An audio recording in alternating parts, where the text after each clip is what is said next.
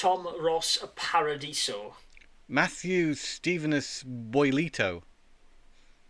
See, we're we're doing a bit of a riff, Tom Parry. That's how it goes. It's interesting. And it's also Tom Matt Attack.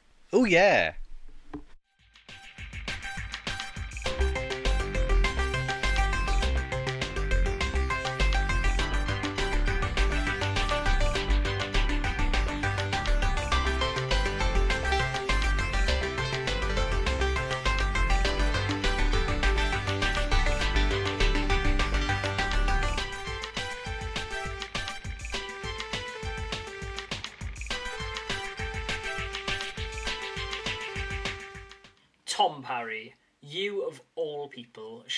You should not say anything after the words Tom Matt Attack is spoken.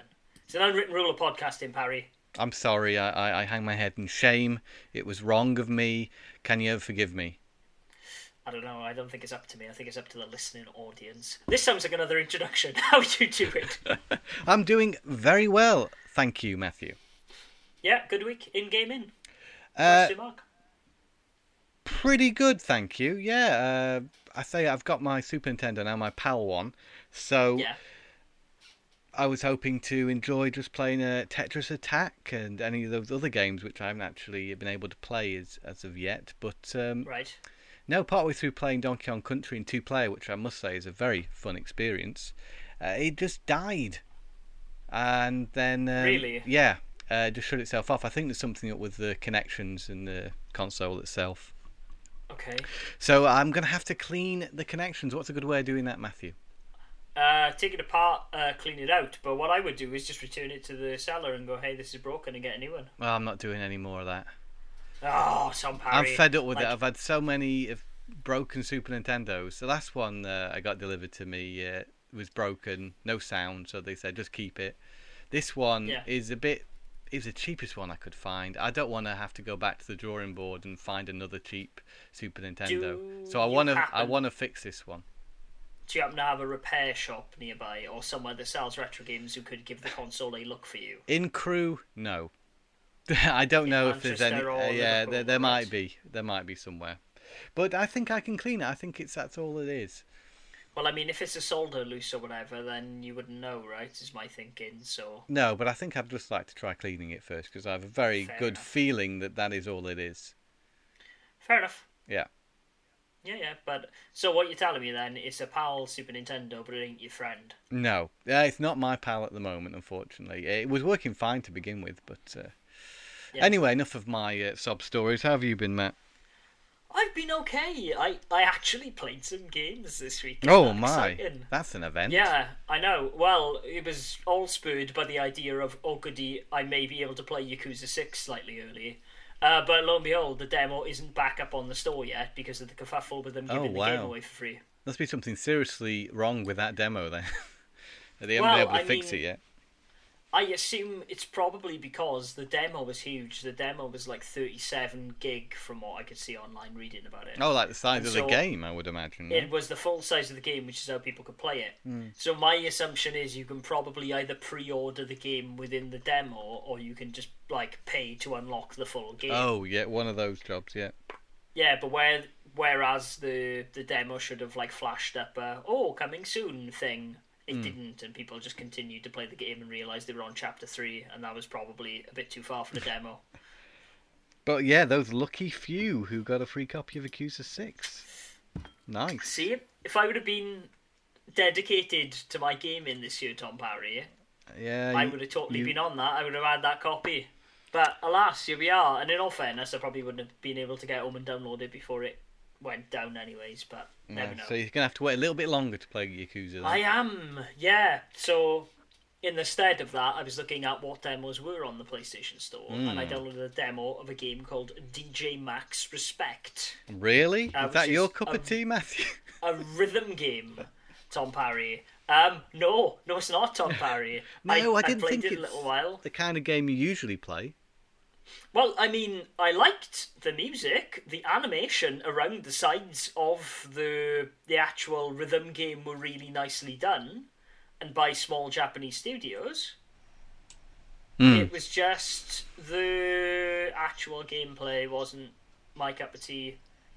and it's kind of weird because I can understand how the control scheme works. Essentially, for those who haven't seen a DJ Max game before, I it's a haven't. little bit.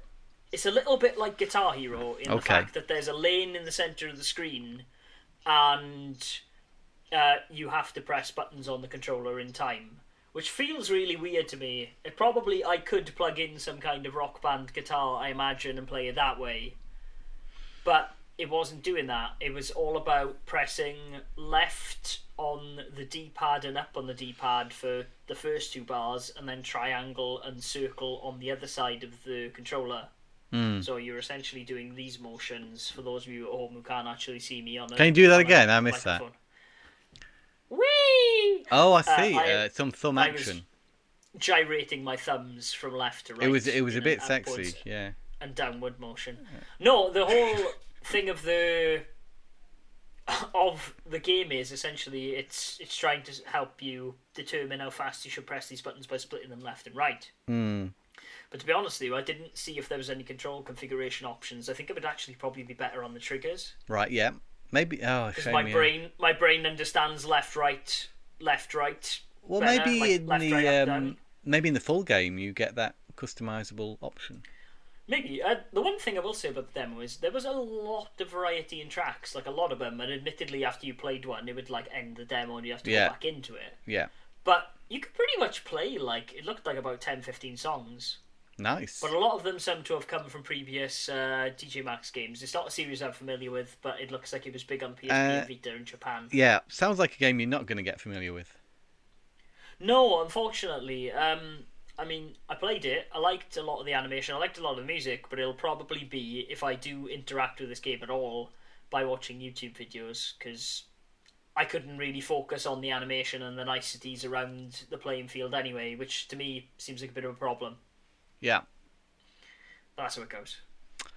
Yeah, But a bit different. So 'cause that was you you were shame. saying about video games getting a bit samey, maybe some of the storylines and such. You said this in also in your biographic video, Matthew. yes, I did. So in- this in to me latest- seems like a nice little departure from more traditional kind of games that you've been playing uh, into something a little bit more arcadey.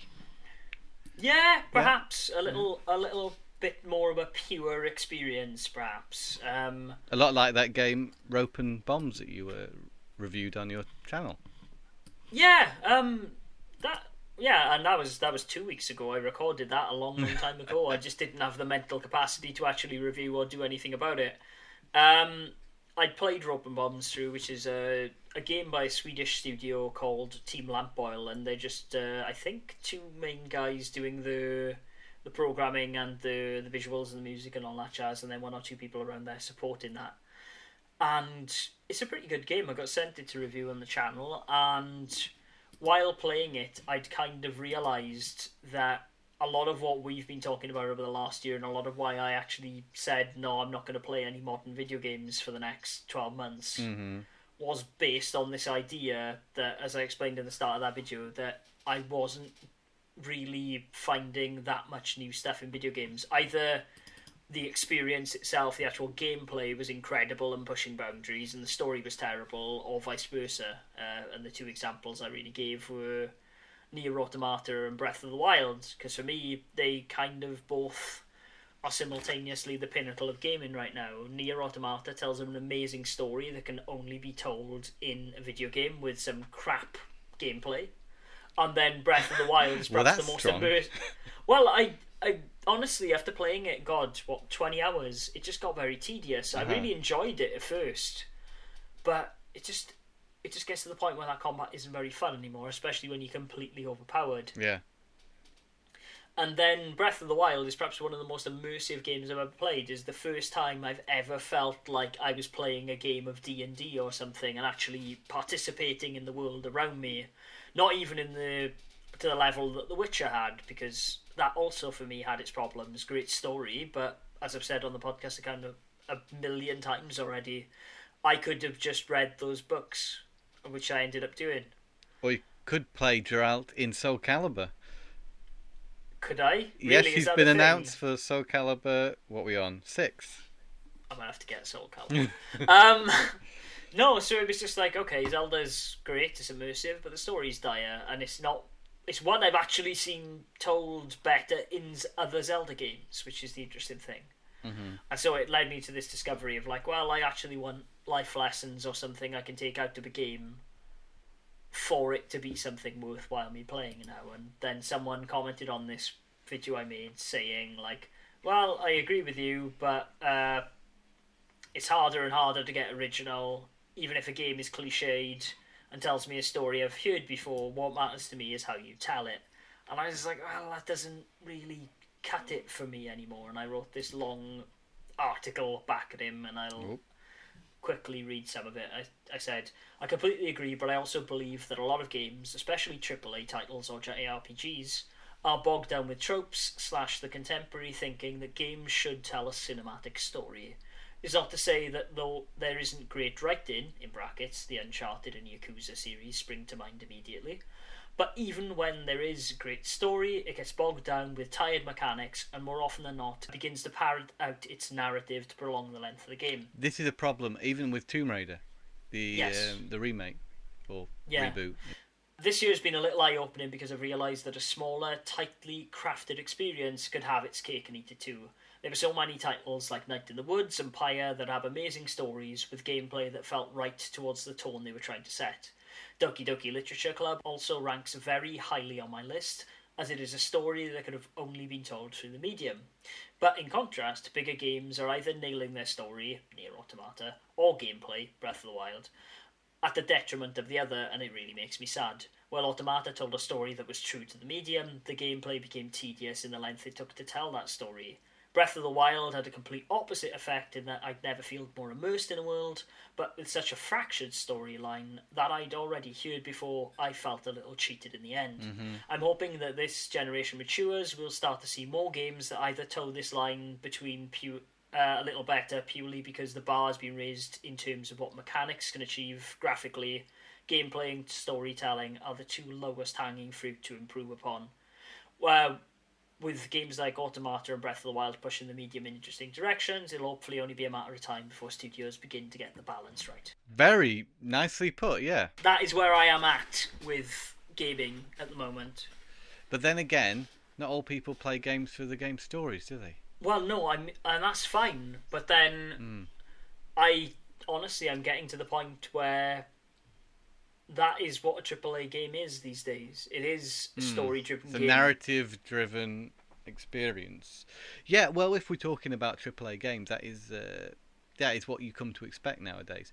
I wonder what uh, the new Assassin's Creed's like, because that's another example of a large uh, game with Yeah. a narrative. I wonder if that gets tiresome too, or is that a good example? I hear it has a pretty good story. I hear the character of um, uh, is, is his name like Enoch or something? I can't remember the guy's name. Uh, no, I, is I don't know either. is very good.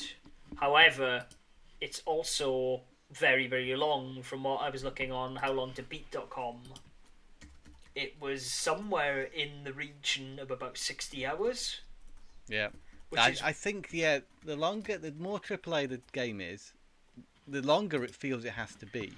You take a game that I've been playing recently, like Gone Home, yeah and there you've got a self-contained story yeah that you can experience in a reasonable amount of time. yeah. Maybe the- there's not a lot to the gameplay, but you get that's like you were saying, you know, it's Yeah. either really good gameplay and not very good story, or really good story and maybe more linear gameplay. And I mean, this is the thing with things like uh, What Remains of Edith Finch for me. Like that game Hmm. tells an incredible story. It's got these nice little vignettes that you can only do in a video game. But at the Yeah. same time, you're not really doing a lot. It doesn't really need to be a game. It could be a sequence of short stories, Yeah. which is what it technically like- is. Yeah, the exploration. I mean, these games that have been called walking simulators seem to be uh, one of the best gaming mediums to tell a story. For me, they, they they always end up being rather successful. I won't say I've finished Gone Home yet, but I must be very near the end. I've played it Oh for an man, hour. it's not very long. I was going to say you I must be played it- right near the end. Well, yeah, I played it for an hour. Then I need I needed to do something else, so I had to stop. So, uh, Yeah. but I've opened up most of the house. I've opened up the kitchen now. Yeah, For those familiar with the game, you're getting very uh, as- close to the end of that game then. Yeah, as you experience narrative, parts this house uh, Yeah. open up for you. But that's the thing, Uh, right? Like that game's like an hour long. Edith Finch is about two or three. I'm looking at Assassin's Creed now. Apparently, the the rating now that a lot of people have beaten the game is the main story is apparently 26 and a half hours. Now, Mm. I'm sure Okay. that there there is a very high standard of writing in that game. But do I want to spend a day of my life playing a game so I can get an interesting story? And that's the question. No, no. I can read a book in less time than that that will perhaps give me more. I could watch God, I how many movies could I watch? I could probably watch at least twelve films in that time that could perhaps is- move this is- me this is incredibly in emotional sequence.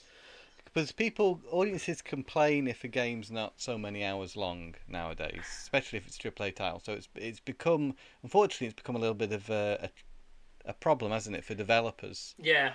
That if they don't deliver that length game, then you know they get to criticize for that. Yeah. But maybe the story will be a lot better. I'm all for shorter games. I mean, always have been. Uh, games that you can experience within a reasonable number of hours. Yeah. Of course, the price of a video game is quite high, so I understand why people might feel shortchanged. But then, why don't you release more games like uh, what's it called? Oh, gee, uh, what's it called? That PlayStation Four game. Which Uh, one? s- Small game, big game. Hellblade. Hellblade, yeah. Oh, but see, Hellblade, like, yeah, has a is a shorter game. It's renowned for its story. I know you've finished, it, haven't you?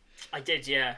See, But you weren't that impressed. I wasn't that impressed with Hellblade either. No, no. I mean- but Hellblade, the idea of that at least is uh, good. I think. You I know, think you so. release uh, the the quality of game you'd expect from a AAA title, but you shorten it uh, substantially, and then um, you release it for less money. Yeah. Yeah, and I mean, with Hellblade, right? Hellblade is an interesting thing because we are saying, hey, if you shorten these things down, if you do have mechanics and all the rest of it that you would expect from a AAA game, especially in the visual department, that game absolutely Yeah. knocks it out of the park in visuals. But for me, the story isn't. It's a very interesting premise. It's got some very interesting things. I think if the whole permadeath thing hadn't been ruined for everyone on the internet, I think that game would have a bit more emotional weight. But also, the story just isn't very good, and the more interesting Okay. things about that story are actually just direct ri- lifts from Norse mythology, and they're not really about the character. Um, well, I, to be honest with you, I've forgotten her name. Um, Uh, I, I haven't played enough of it to remember a name. To be honest, I I played I don't know a name either. I played through that entire game, and I can't remember the lady's name. It's, The uh, name it's- should be Hella. No, it's uh, it's in the title. It's uh, Setsua. Oh yeah, Setsuka. No, Setsua. Setsuna. Sets something or other. Um, uh, Senua. Sorry, Ah, Senua. Yeah, and I've just realised I think Enoch is actually the lady in Horizon Zero Dawn, not Assassin's Creed. Don't shout at me. Yeah, so I I don't know where I sit because that game. Maybe a, you should play um, that game you just mentioned. Horizon Zero Horizon Dawn. Zero. See I- what that's like. I would, but it's like twenty odd hours long, and I I just don't want to spend that much time on something unless I think it's I really gonna That push my out buttons. About the same time as Zelda, didn't it? Came out the exactly same day as Breath of the Wild. Yeah, Yeah. So it to, to me it offered uh, it looked like it offered a similar sort of gameplay to Zelda, but uh, maybe it's actually uh, more successful in the story department. I Perhaps. I do not doubt interesting to it. see if yeah interesting to see if its uh, length is also to its detriment in terms of story we don't know that really without Yeah. playing it but it's an interesting uh, topic you you bring up here Matt. One- Yeah. one I think that's played on my mind for for years you know not being able to really sit down and uh, put that amount of time into a video game um, yeah as I say I'm, I'm all for the uh, the the walking simulator type things uh, I mean, I'm fine with walking simulators, but like, I do think as you want some gameplay yeah, but I just think as games as a medium have grown in terms of their scale and what is expected of a video game, we've lost a bit of the storytelling. Like. Final hmm. Fantasy six and seven and eight even have some of the best stories I've seen in any works of fiction. Like they do have And the gameplay holds up and- characters. Did the gameplay ever feel like it's too long though? The game has been Never. extended to Breaking Point. No. Never for me mm, playing those that's games. good. Final Fantasy VIII felt a bit long, but that was more problems with that battle system than anything else for me. Okay. Uh, there's a game I've been playing recently uh, called Inner Space. Have you heard of this one? Yes, I have. Uh, apparently, it's got a fantastic story. I've yet to really get deep into it yet, but uh, that's got a, a fun gameplay mechanic. I don't think the game is particularly long, uh, so maybe we should look more towards these uh, downloadable titles uh, that aren't maybe third third person action games. They could be like.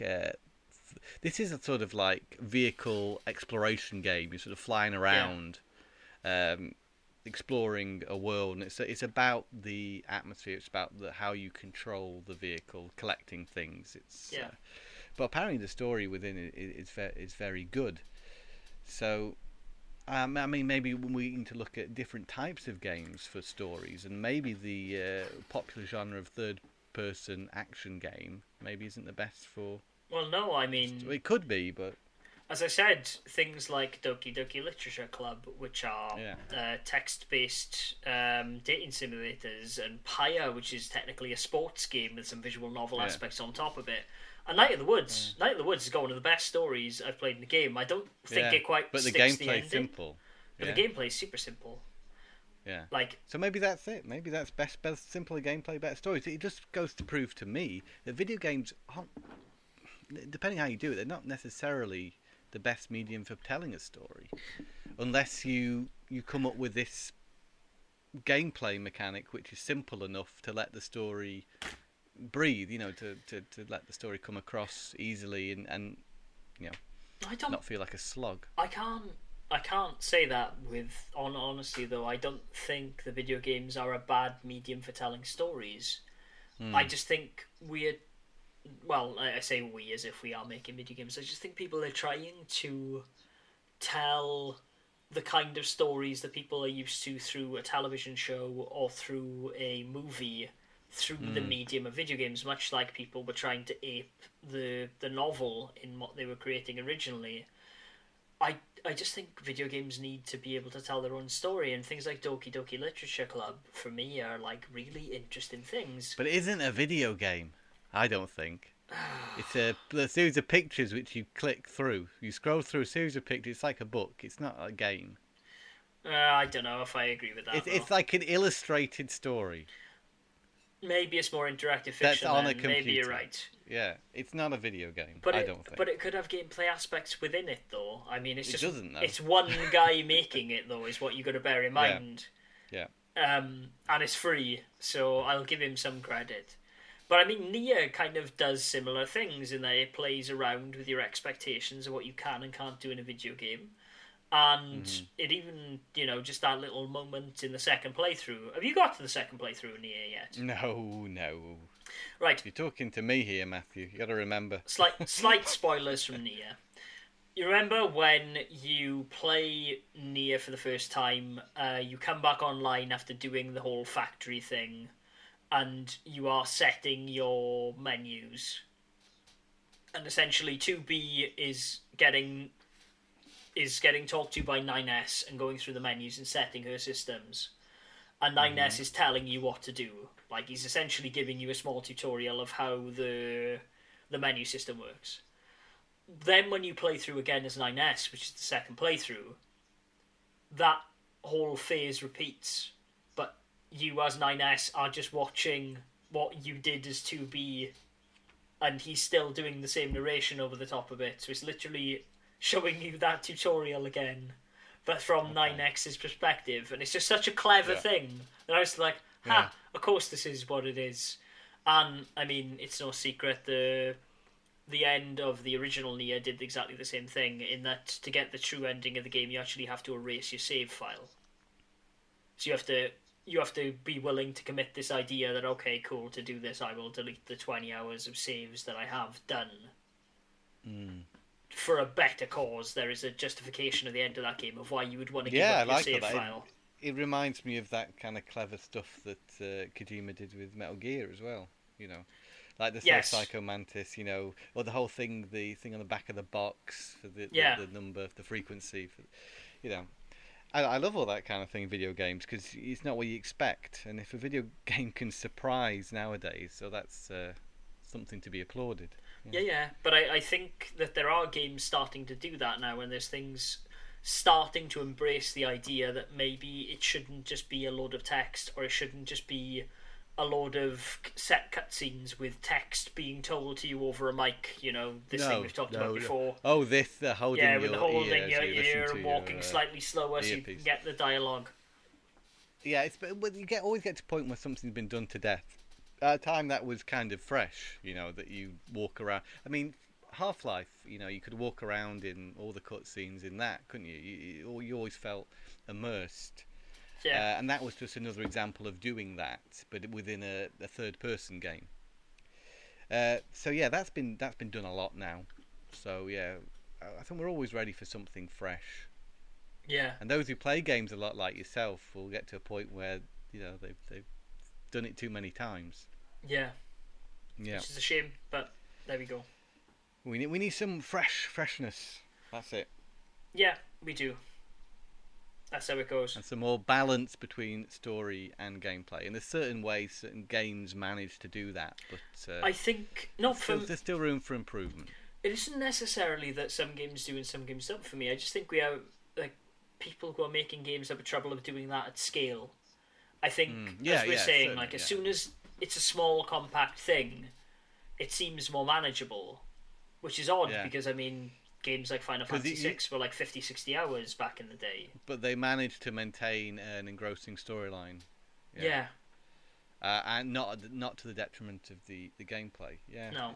Uh, And I mean, from what I understand, uh, Uncharted Lost Legacy does a very good job of Uh, uh, making a small yeah. contained story in like the six or seven hours. But well, also, are there any other games like that? Like uh, Last of Us, does that manage to deliver? I mean, it, it does. It, it. I mean, there are a lot of bits where The Last of Us and Uncharted is guilty of the same thing. They start making jokes because a lot of the puzzles when you switch to playing as um, Ellie are about you like pushing a raft across water. And Hmm. it's just an unnecessary thing that doesn't need to be in that game, but it's the Hmm. main puzzle mechanic, and they're like, "Oh, uh, you know, we certainly seem to do this a lot." And I'm like, "Why are you making fun of that in the dialogue? Surely you should see that that's a fucking problem with your game yeah, design." and you should fix it. Yeah. Yeah, yeah. uh, but I don't know. In the last year of playing all the games I played, and especially it came back to me. I talked about it on the podcast at the start of the year with uh, Yakuza Kiwami. I can't remember if that was actually cut out to that podcast we did that some of it died or not. But Could have been. it really that game really shows its age because when I played it the first time and I was willing to give it the benefit of the doubt, I was like, "Oh wow, the story in this is incredible." Blah blah blah blah blah. But like chapters six, seven, and eight, I think towards the end of that game just don't need to be in there. Essentially, Haruka gets kidnapped by like a ja- uh, Chinese mafia who've never been mentioned before, and don't actually really hold any influence over the story other than there's a moment earlier where Kiryu was tortured by them in like a flashback. It doesn't Yeah. make any sense, and it's literally just there to extend the gameplay by a few hours. Yeah. I, I feel when I've got up to so many hours with, with, with some games that I'm done with them. You know, they, they've told us the story they've they've got to tell, and then it sometimes feels like they're just continuing for the sake of it. Yeah, Uh, I had this experience with the uh, the reboot of Tomb Raider.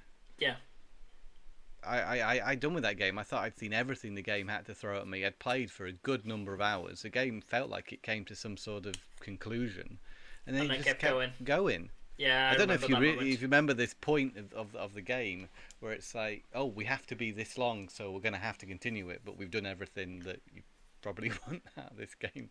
Yeah, Yeah, yeah, yeah. That's how it goes. I, like it gets mystical at that point. I think right is the the direct moment. Don't you kind of like solve your objectives of being on that island, and then it goes all a bit. Well, you Indiana feel like you're going to get off the island, and there's been so many moments in that game where you felt like that was going to happen, and then this last thing after what was a really big uh, set piece, you know, you were in the sort of castle and it was burning down, Yeah, and you, you you've used some sort of giant weapon to defeat some some bad guy, and then there's a, helicopter, and you think you're escaping, and Yeah. then you crash. and then you lose everything, and then it's back to square one again. Oh, you know, back surviving in the uh, in the wilderness, Yeah, and it's like, mm.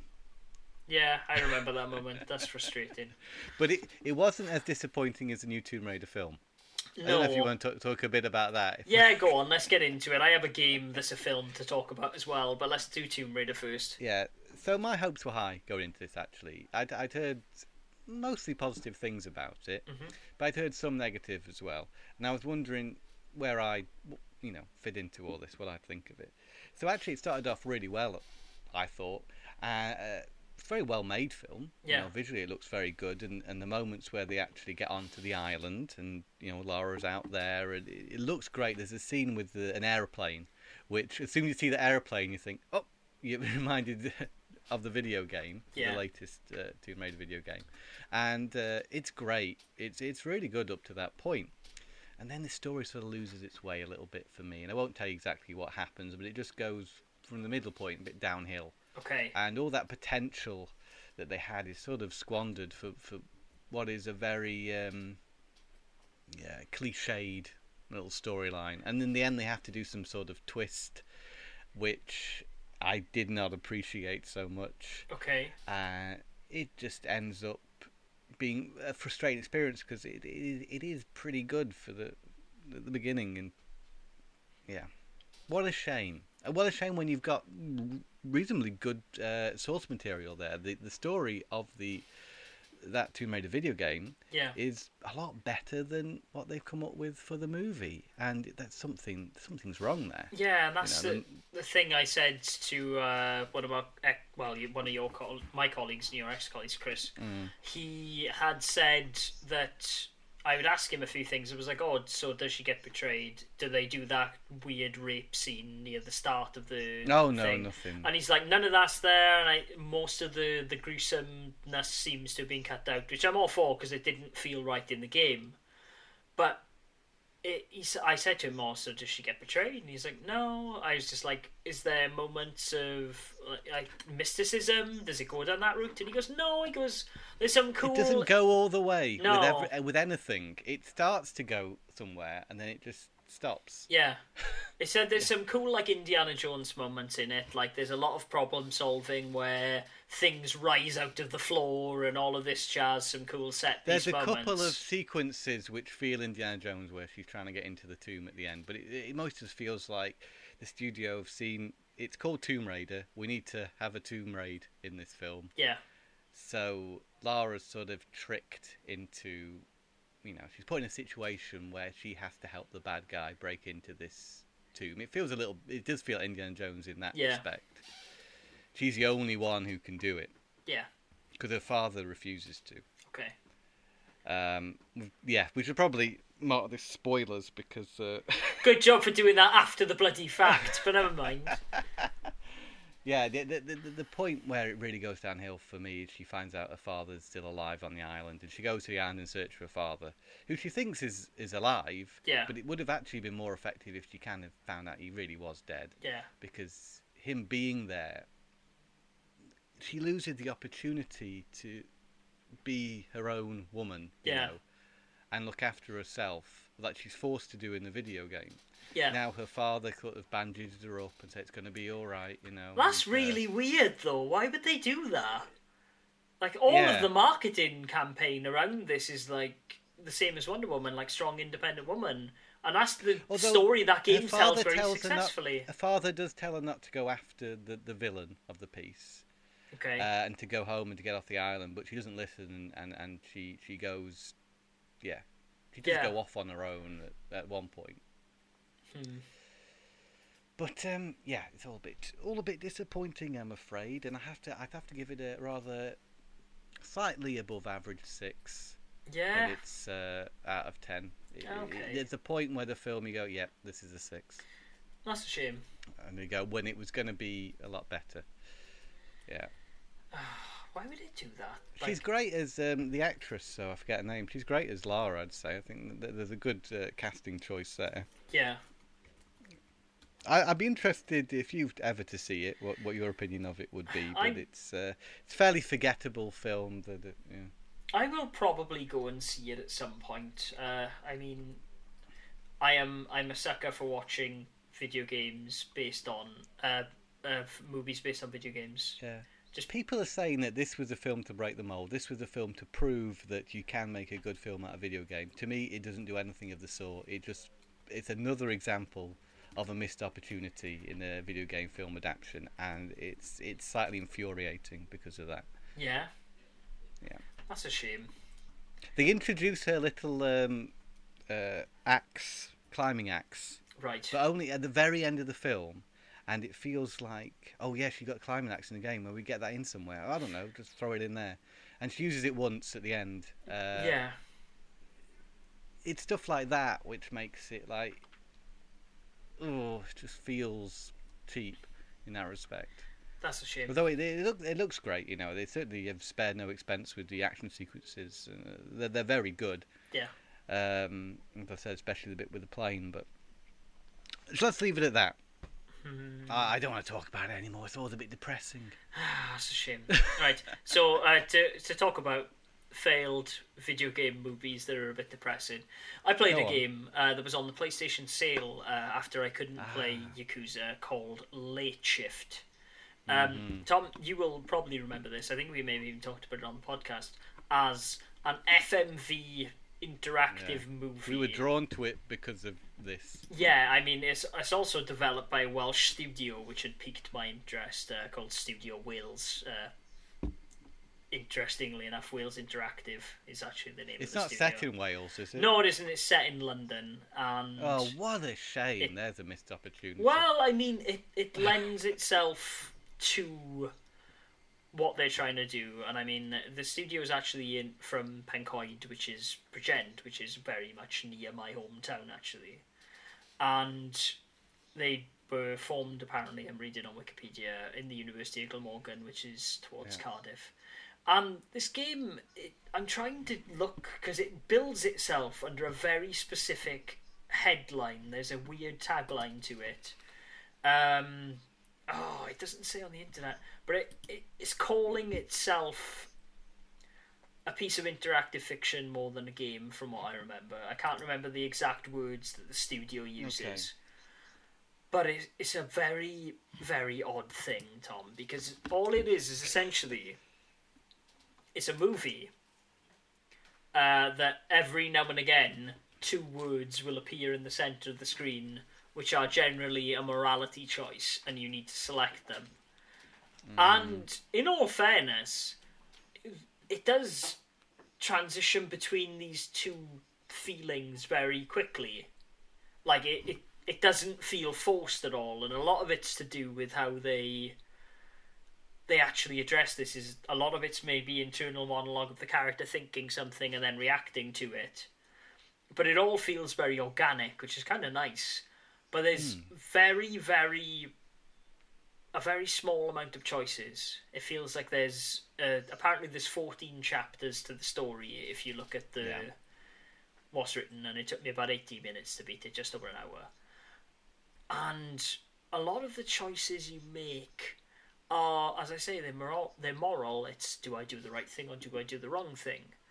And depending on what you pick or what you choose, depends on the length of the game. I only unlocked 11 of the 14 chapters when I played through it. Still, that's quite a lot. Yeah, yeah, I, I did get quite far, and then there's one thing I didn't do because I was like, why the fuck would you do that?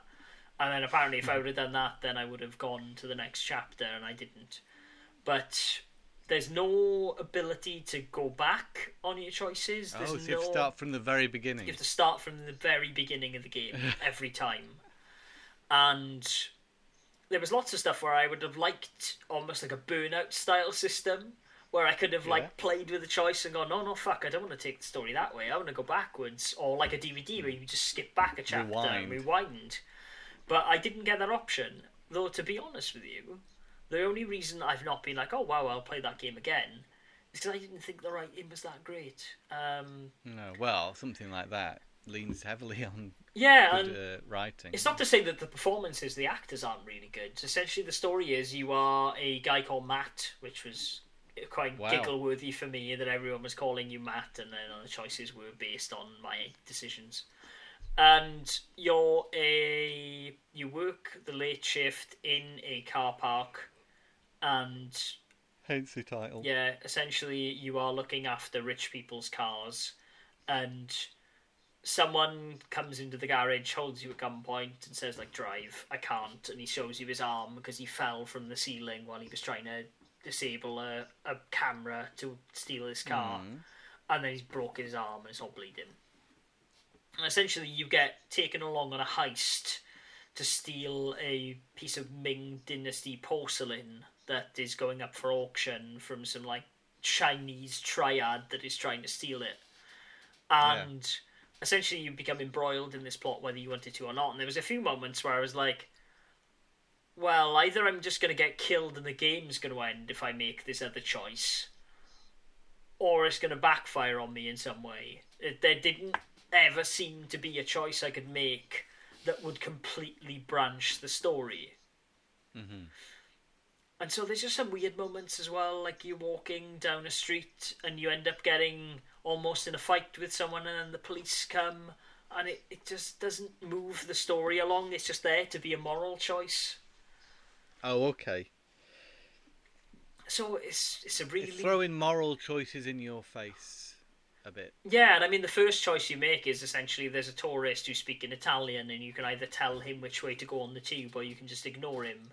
They're inconsequential. And they seem inconsequential because never did again did I see that tourist. Never again was anything mentioned about that moment. They just all seem a bit throwaway, and there's lots of them that are like that. And it's only the the main pivots of the story that will perhaps not just be another line of dialogue and then the story will play on. So I didn't really feel Okay. like I was an actor in the entire thing. It's a bit But a very yeah, an interesting experience nonetheless. It sounds like Yeah. for you, a different experience. And Very was it worth the money? How much did you pay for it? I think it's only like four pound at the moment, so it was definitely worth the think- money I paid for it. Like, it was Yeah. it was good enough that I was like, oh, maybe I should do this again with my fiance when she comes home. So perhaps we'll do that again tonight. Oh yeah. But all in all, I I don't know. It seems like an interesting experience. It seems like a very interesting thing to do, but I don't think they quite nailed the execution of it, both from a writing perspective and from the perspective of what you were actually doing, sense of agency. I think there's been some other attempts at doing a game like this. Uh, recently, I read an article about a game called The Seducer or something. This is uh, I was read this on Kotaku. It says it's really uh, apparently in quite bad taste and it's it's not very good.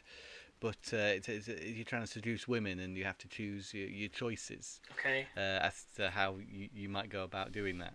Yeah. Uh, there, so there are other games being made with this uh, FMV.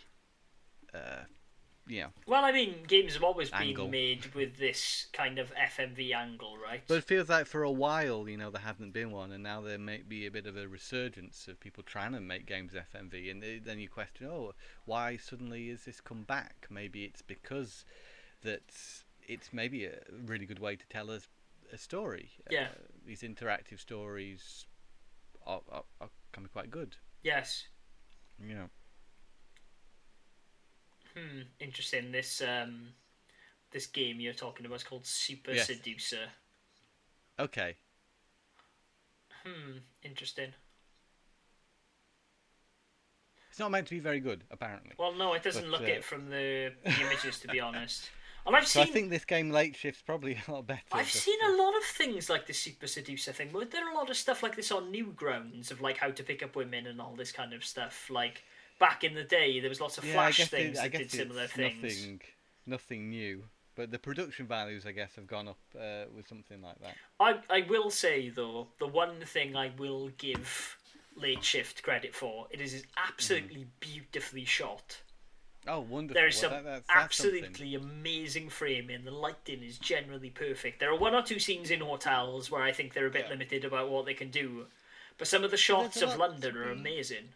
Yeah, a lot to be said about cinematography. It can really hold your attention to a film. If it, it's like um, the new Blade Runner. I mean, Yeah. it, it's a great film, but uh, the cinematography is one of the, you know, the key uh, parts of why that film is so watchable. It's it's a long film, but um, you're engaged in the story and you're engaged in the visuals throughout. It never looks boring and always looks uh, interesting. So uh, Yeah, yeah, that, that's reassuring to know that Late Shift manages to, to look good telling its story. Yes. Hmm. That's how it goes. Very nice, Matthew. But We've been very uh, story heavy on this episode. I feel like almost calling it uh, story time. we can do that. That's fine.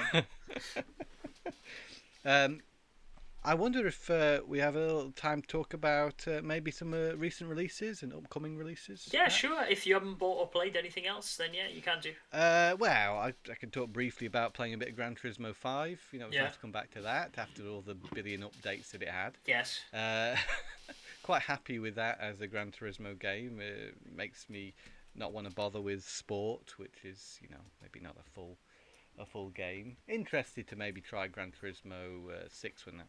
Is it 6 or is it 7? I think we had a 6 on PS3, I didn't think we? we. No, I forget. think I can't remember. I yeah. There was, I think there was five and six. Anyway, always a great time. I, I, I do like a bit Gran Turismo. Uh, I mentioned before having a great time playing Donkey Kong Country in Yeah. two player before the Super Nintendo died.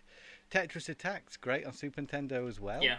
Um, but it, yeah, it is what it is. Yeah. Good fun. And uh, I said a little bit about playing Gone Home as well, Yeah. Which uh, for what I've played, I really enjoyed. Okay. So that's that's everything I've been playing this week, and I sort of touched upon it uh, Doing the podcast. in- yeah, yeah. during the podcast. But uh, new releases, uh, Burnout Remastered has now come out. Yeah. Uh, the, the price of like thirty-five pound retail price. That's a, all right. Uh, Uh, well, that's actually no. That's a bit expensive. Surely, like no, I think it is, considering you, the 360 game is backwards compatible.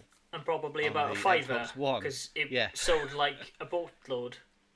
And other than maybe the remastered version having a larger audience now, Yeah. uh, I, I see little reason to pick it up. Apparently, the visual paint job it's been given isn't particularly astounding, and there's not much in it visually between it and its uh, its counterpart. You know, its Yeah. original release. Uh, so it feels like a bit of um, I don't know, a bit pointless to me It's a bit of a shame. what I've heard about it. Uh, I'm sort of, it's reminding me that the game exists. I think I'll give it another play on my um, Xbox One, but using my original disc. Why not? Um, Kirby came out, of course. Don't know if you've had a chance to play the demo. I have the Switch to the side of me because for some reason it wasn't downloading the demo, but I have Ah. downloaded it now. Yeah. I promise podcast listeners I will play and tell about it next week. It's had some reasonable reviews. Yeah, I I still like it. I'm actually going to play it with Martha tonight, I think, and then maybe I'll Yeah. buy it. But let's see. It's it's it's not a. I don't think it's uh, considered an amazing game by reviewers so far, but Yeah. uh, certainly uh, an, a fun one. Mhm. Uh, I played the demo of Gravel, which is really good. Gravel is a new racing game, reasonably new. It's been out a few weeks now. Yeah.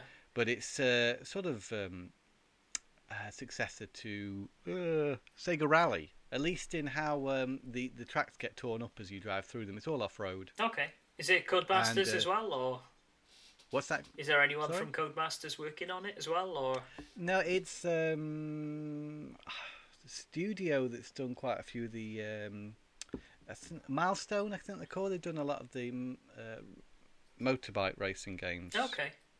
But it, it feels arcadey and it feels a lot like Sega Rally, and I really enjoy the demo. So I think that's maybe when it comes down, I'll Yeah. check that one out. A game that's been quite popular recently, Kingdom Come Deliverance, been out for a few weeks as well. I don't know if you know much about that one. Uh, yes, I do. That's, that looks like it could be interesting to you, Matt, in terms of story, perhaps Um, something you might. I mean, yeah, it could be, but I, I don't think so.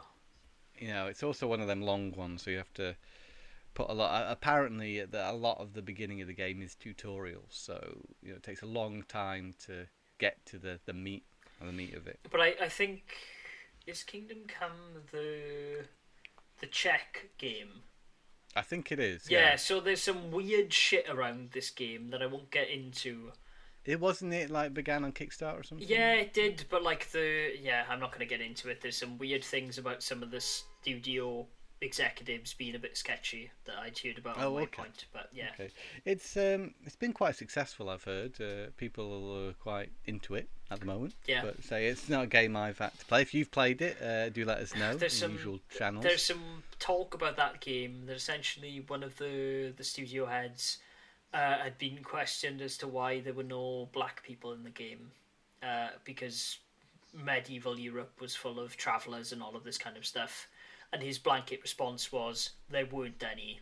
And so it's been one Well, of maybe those. it's just not a very well researched game. No, I- that's not where their focus was. There seems because no, guess... no. The, the game builds itself on historical accuracy. That's the thing. Oh, fair enough. So fair enough. there's some weird tinges of the, the studio executives maybe being slightly racist and things, but I don't know. I haven't looked into it beyond that.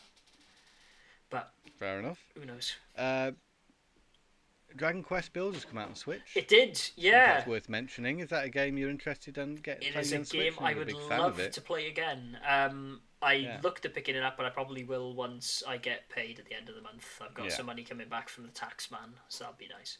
Actually, Don't you should also check if you have some money coming back from the tax man. Slight Danish reminder, but never mind. Oh, thank you. Yeah. Thank you, Matthew.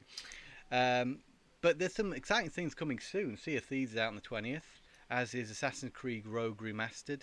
And then you've got Ni no Kuni 2 coming shortly after that on the 23rd. A Way Out, which is that VR prison break game. Mhm. And uh, Detective Pikachu Yes. is out on the 23rd as well. and uh, uh, Far Cry 5 is out on the 27th. Yeah.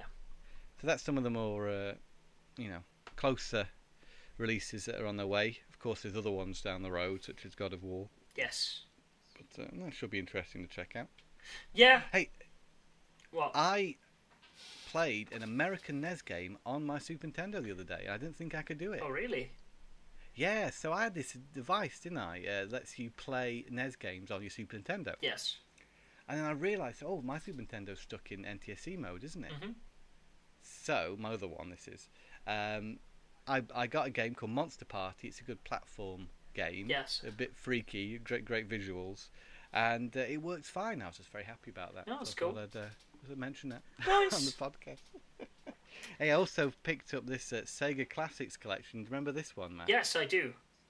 I'd been. Uh, I thought I'd heard that the versions of the games on here, such as Outrun, Fantasy Zone, Space Harrier, Golden Axe, weren't very good because they're all redone versions, not Mhm. using the original graphics. But at four pounds, I was curious enough to uh, Pick it up. pick that up to check it out. Yeah, Fair. because of course uh, it's been announced that the Sega Classics collection is coming out on PS4 and Xbox One. So Yep. I guess that was on my mind. Another way to play uh, maybe Sonic on another platform. Oh Christ, Tom! You and your need to play Sonic. Anyways, gaming platform Yeah. under the sun. it's fine. I actually made one purchase this week. Or well, I haven't technically made it yet, but it, it'll be coming to me by the end of the week. What was that, Matthew? I may have uh, a, a colleague of ours may have been going to China, and I may have realised that there was a game that had just been released in both Japan and the Asian territories that I should Uh-huh. probably probably pick up, uh, and it's called. not- Hokuto ga Gotoku, uh, which is the the Sega team Fist of the North Star game. Oh my lord, that's come out. It has. It was so you delayed by the month. gun a bit. You didn't want to wait for a uh, English translation. I don't think we're going to get one. To be honest You with you, from the sounds of things, it is very, very violent and very, very full on to the extent that I don't think it'll get a Western release. Uh, it's- violence never usually stops uh, releases in the West. It's usually anything sexual. Yeah, that's true. Like there, there's a game recently, isn't there, uh, with uh, ladies of an age which seems a little bit uh, young. yeah, well, I mean, Have you heard about this? no, I haven't. There's a lot of Uh, it's something. Can't remember what studio. It's like uh, Q P Q Cube or something. PQ. I can't remember the, the the distributor, but it's a Japanese game, and uh, yes, question. The age of the characters is, uh, is questionable. Apparently, the the ratings board have said and will not release the game in the UK. Though it is getting a US release. interesting. Did you see this on But it's still- Kotaku? I think I did. I, I saw it somewhere online. Okay. Hmm. So yeah, uh, usually things only get banned if they, they they have some sort of sexual connotation. Yes. Oh, actually, that's a great thing that we should mention on this podcast. Uh, Yakuza Kiwami 2 is headed to the PS4 on August 28th, 2018. Oh, joy of joys, Tom. Lovely. So you get right off the back of uh, six, you can jump into uh, the remake of two. Arguably, Tom, next to 4, the best of the Yakuza games. Ah, well, I, I've heard this before. Yes. Oh, interesting. Yeah, I can see this roguelike dungeon crawler Omega Labyrinth Z is coming out in the West sometime this year on PlayStation 4 and Vita, but not in the United Kingdom. Hmm. Nor in a handful of other called? countries that have banned it. Hmm. Interesting. This is the first game to be banned for a while, actually. From the yes, things. yeah, I think that's why it's been making uh, headlines recently. Yeah. Huh. Interesting. That's really grim. Actually, reading some of the descriptions of that. Oh well, never mind. Yeah, it seems to have been banned with some sort of good reason Yeah, uh, behind it, because yeah, so, some of these games are quite questionable, aren't they? yeah. oh well, nature. that's how it goes. Yeah. Okay. Cool. Well, should we wrap up then, or do you have any more to say? I I have nothing left to add. I think that's that's me done. Then I will leave this you. week. Get back to your Sunday, John Barry, um, by wrapping up and saying thank you for a, a, another wonderful podcast, and Oh, thank you, Thank you for listening, dear listeners, to another Tom and Matt Attack. If you enjoyed this podcast, you can get hold of us in a few places on facebook.com forward slash Tom and Matt Attack, on Twitter at TMAcast, and you can also reach out to us on blastprocess.com or tomandmattattack.com forward slash podcast, where we also have a few other bits and bobs. Uh, such as more podcasts to listen to, as you've said, Tom. There's some uh, pickup videos from Bruno on blastprocess.com. Mm-hmm. And there's some Tom Parry playing some Gone Home, which you should also listen to. Yeah, yeah. If if you don't follow us on Facebook, you you should get on that. That's a great place to be. You can get updated with the latest stuff, and and of course Twitter. You've already mentioned the the various places, but uh, yeah, also also follow Blast Process on all the all the platforms too. Blast Process also has an Instagram. Do we have an Instagram? I think we did once. I don't think I've ever used it in ages. Anyways, uh, but you can also listen to this podcast at those places listed and also on tomattack.com forward slash podcast, as well as in iTunes, uh, where you should give us a cheeky rate and subscribe. Need to get that in, Tom. Need to keep that trademark fresh on cheeky Oh, rate and please do. Okay. be the same without it. No, exactly. Okay, cool. Well, thank you very much, Tom Parry. I shall see you same time Thank you. next week. Okay, cool. Until then, though, Tom, and everyone out there, be sure to game on. Game on.